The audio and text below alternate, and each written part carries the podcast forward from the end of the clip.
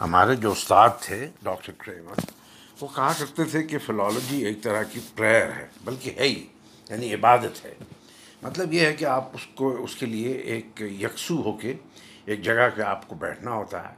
یعنی ٹیلی فون وغیرہ بند کرنا تو ایک بہت بنیادی بات ہے، اس کے علاوہ بھی دنیا سے اپنے آپ کو کاٹ کے، جیسے نماز وغیرہ پڑھنے میں یا عبادت کرنے میں وضو وغیرہ کر کے بیٹھیں تاکہ دھیان نہ کسی اور طرف جائے، اسی میں ہم انعامات سے وقت گزار سکیں۔ تو یہ، اس وجہ سے ڈائگریشنز جو ہیں وہ اندر کی ہوتی ہیں، باہر کی دنیا کی ڈائگریشنز نہیں ہوتی ہیں عبادت میں، اندر کی دنیا کی ہوتی ہیں۔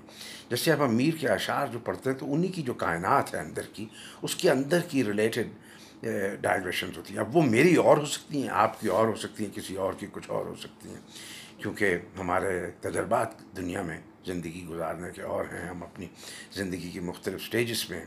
آج کی جو ہے ایٹی سیکنڈ یعنی بیاسویں بیاسیویں، یا بیاسویں غزل کے ہیں کچھ اشعار، لیکن ایک شعر پہ صرف بات کریں گے اور اس میں سے کچھ ڈائگریشنز ہوں گی۔ پہلے وہ میں اگر کہیں تو چاروں شعر پڑھ دیتا ہوں اور پھر وہ ایک شعر جس پہ بات کریں گے، اس پہ گفتگو کریں گے۔ کہ اسباب مہیا تھے سب مرنے ہی کے، لیکن اب تک نموئے ہم جو اندیشہ کفن کا تھا۔ بلبل کو منہ پایا۔ کل پھولوں کی دکان پر۔ اس مرغ کے بھی جی میں کیا شوق چمن کا تھا۔ سب ستھب ہے پانی کا آئینے کا ست تختہ۔ دریا میں کہیں شاید عکس اس کے بدن کا تھا۔ اور جو مطلع ہے جس کے بارے میں آج گفتگو کریں گے، وہ شعر ہے۔ فاروقی جی صاحب نے اس کو آکاش پہ رکھا ہے، اس شعر کو، میر کی جو ہے نشر کبھی کبھی آپ آپ کو پتہ لگتا ہے کہ وہ خود یعنی کل بلا اٹھے ہیں، اس سے لطف کے مارے۔ تو وہ اس، یہ شعر ہے جس پہ گفتگو کی ہے کہ کب لطف زبانی کچھ اس غنچہ دہن کا تھا۔ برسوں ملے پر ہم سے صرفہ ہی سخن کا تھا۔ بھائی واہ واہ واہ۔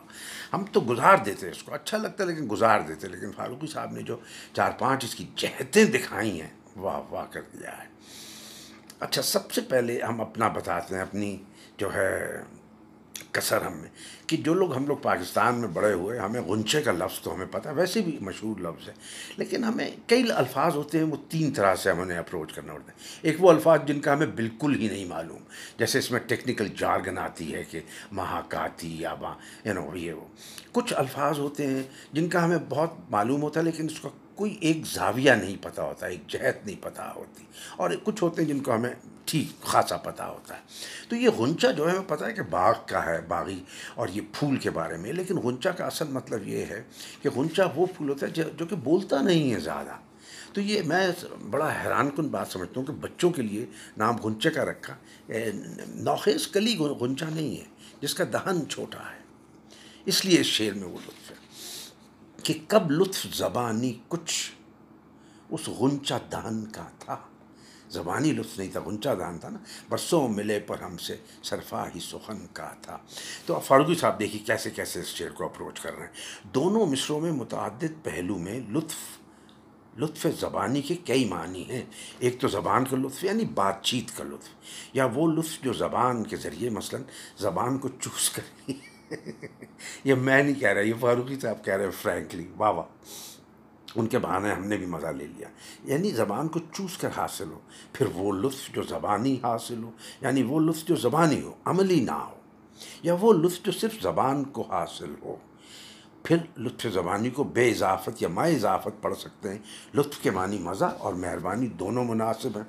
کب کی مخصوص معنویت کے پیش نظر مفہوم یہ ہو سکتا ہے کہ کب لطف زبانی کچھ مفہوم یہ ہو سکتا ہے، کیا اس غنچہ دہن کا لطف کبھی کسی موقع پر زبان سے زیادہ تھا؟ یعنی کیا یہ صحیح نہیں کہ وہ زبان کی بجائے بدن کا دھنی تھا؟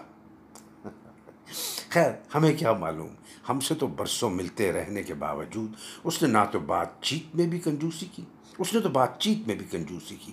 دوسرا مفہوم یہ صرفہ کا مطلب کنجوسی، جیسے کہ آپ جانتے ہیں کہ برسوں ملے پر ہم سے صرفہ ہی سخن کا تھا۔ کنجوسی یعنی صرف بات چیت کی تھی۔ دوسرا مفہوم یہ ہے کہ اس نے ہمیں زبان کو چوسنے کا لطف بھلا کب دیا۔ اتنا فریکلی لکھا ہوا کبھی پڑھا نہیں ہے میں نے۔ اور اس عمر میں بھی پڑھ کے کھلکھلاہٹ ہو رہی ہے۔ تیسرا مفہوم یہ ہے کہ اس نے ہم پر زبانی لطف یعنی رسمی لطف بھلا کب کیا؟ یعنی ہم تو اس لائق بھی نہ سمجھے گئے، ہم پر زبان سے لطف کیا جائے۔ چوتھا مفہوم یہ ہے کہ معشوق کے لطف دو طرح کے ہیں۔ ایک تو وہ جو زبان سے عطا ہوتے ہیں اور ایک وہ جو نظر سے بخشے جاتے ہیں۔ یہ جو کہہ رہے ہیں نا فاروق صاحب نظر سے بخشے جاتے ہیں، ہمیں بہت پسند آئی بات۔ ہم کو تو یہ معلوم بھی نہ ہوا کہ معشوق زبان کے ذریعے بھی لطف کرتا ہے۔ ہماری اس کی کوئی بات ہی نہ ہو پائی۔ شاید اس نے نظر سے لطف کی ہو لیکن زبان سے ہم محروم رہے۔ غنچہ دہن میں دو طرح کی رعایتیں ہیں۔ ایک تو سامنے کی ہے کہ معشوق کا منہ غنچے کی طرح نازک اور تنگ ہوتا ہے۔ اب یہاں جو انوینڈو ہے وہ بھی میں اس پہ زیادہ نہیں بات کروں گا کہ معشوق کا منہ غنچے کی طرح نازک اور تنگ ہوتا ہے۔ دوسری یہ کہ غنچہ بولتا نہیں ہے، لب گرفتہ رہتا ہے۔ کیونکہ معشوق کی کم سخنی یا کم آمیزی شاعری کا ایک مضمون ہے۔ بت وغیرہ بھی کہتے ہیں نا۔ مضمون۔ اس لیے اس کو غنچہ دہن کہنا یعنی ایسا شخص کہنا جس کا منہ غنچے کی طرح بند رہتا ہے، بہت خوب ہے۔ اب دوسرے مصرے کو دیکھیے۔ برسوں ملے پر پر کے معنی ہیں برسوں ملتے رہنے پر۔ لیکن اگر پر کو لیکن کے معنی میں لیا جائے تو مفہوم بنتا ہے برسوں ملے، لیکن ہم سے صرف صرفی سخن صرفا ہی سخن کا تھا۔ ان تمام پہلو کو سامنے رکھیے تو شعر کے معنی یہ بنتے کہ معشوق اور ہم برسوں ملتے رہے، لیکن معشوق ہم سے کبھی نہ کھلا۔ بات کرنے میں کنجوسی ہی کرتا رہا۔ کب، کیا خوب۔ خوب لطف زبانی تھا، یا اس کی زبانی، اس کی زبان کا لطف کیا خوب تھا، یا کیا زبانی زبانی مہربانی تھی، یہ بھی ہے کیا زبانی زبانی مہربانی تھی کہ ہم سے کبھی کھل کر بات نہ کی، یا کیا اس سے گفتگو کرنے کے علاوہ اور طرح کے بھی لطف تھے؟ ہمیں کیا معلوم؟ ہم تو برسوں ملے، لیکن ہم سے بات تک ڈھنگ سے نہ ہوئی۔ یا لوگ کہتے ہیں اس کی بات چیت میں بڑا لطف ہے۔ بھئی معلوم نہیں، ہم سے تو کبھی بات ہوئی نہیں۔ یا کیا اس کی مہربانی کچھ زبان سے یعنی گفتگو کے ذریعے بھی ہوتی تھی؟ ہم کو تو یہ بھی نہیں معلوم، کیونکہ ہم سے تو اس نے بات کرنے میں کنجوسی ہی کی۔ یا اس کا لطف، زبانی لطف بھی، کیا لطف تھا کہ اس کا بھی اظہار نہ ہوا۔ ایک پہلو یہ بھی ہے کہ ہم سے صرفہ ہی سخن کا تھا۔ کہ معنی یہ بھی ہو سکتے ہیں کہ بات کرنے میں کنجاسی کنجوسی ہماری طرف سے ہوئی۔ یہ دیکھیں برسوں ملے پر ہم سے۔ ایک تو یہ تھا نا کہ ہم سے، ان کا ہم سے، ایک یہ کہ ہم سے، ہماری طرف سے۔ برسوں ملے پر ہم سے سرفاہی سخن کا تھا۔ یعنی ہم نے کنجوسی کی۔ ہماری طرف سے ہوئی کنجوسی، شاید اس لیے کہ ہم اس کے سامنے روب حسن سے یا لحاظ سے یا محویت کی بنا پر بات ہی نہ کر پاتے تھے۔ کئی برس اس سے ملتے گزرے، لیکن بات چیت کی نوبت نہ آئی۔ آخری نقطہ یہ ہے کہ برسوں ملنے کا تذکرہ شعر کو روز مرہ دنیا کی سطح پر لے آتا ہے اور میر کے اس مخصوص انداز کی نشاندہی کرتا ہے کہ جب وہ عشق کی وارداتوں اور معاملات کو روزانہ زندگی کا حصہ بنا کر اپنی طرف کی واقعیت ادا کرتا ہے، واقعیت ادا کر دیتے ہیں، بلکہ آخری نقطہ یہ ہے کہ اگر صرفہ کو خرچ کے معنی میں لیا جائے تو مفہوم یہ نکلتا ہے کہ برسوں اس سے ملتے رہے۔ لیکن صرف زبانی جمع خرچ ہوا، باتیں خوب خرچ ہوئیں، کام کچھ نہ نکلا۔ اب کام کچھ نہ نکلا، پھر فاروقی صاحب بھی خاموش ہیں، میر صاحب بھی خاموش ہیں، لیکن آپ اہل بینش ہیں، آپ لوگ سمجھ سکتے ہیں کیا بات ہے۔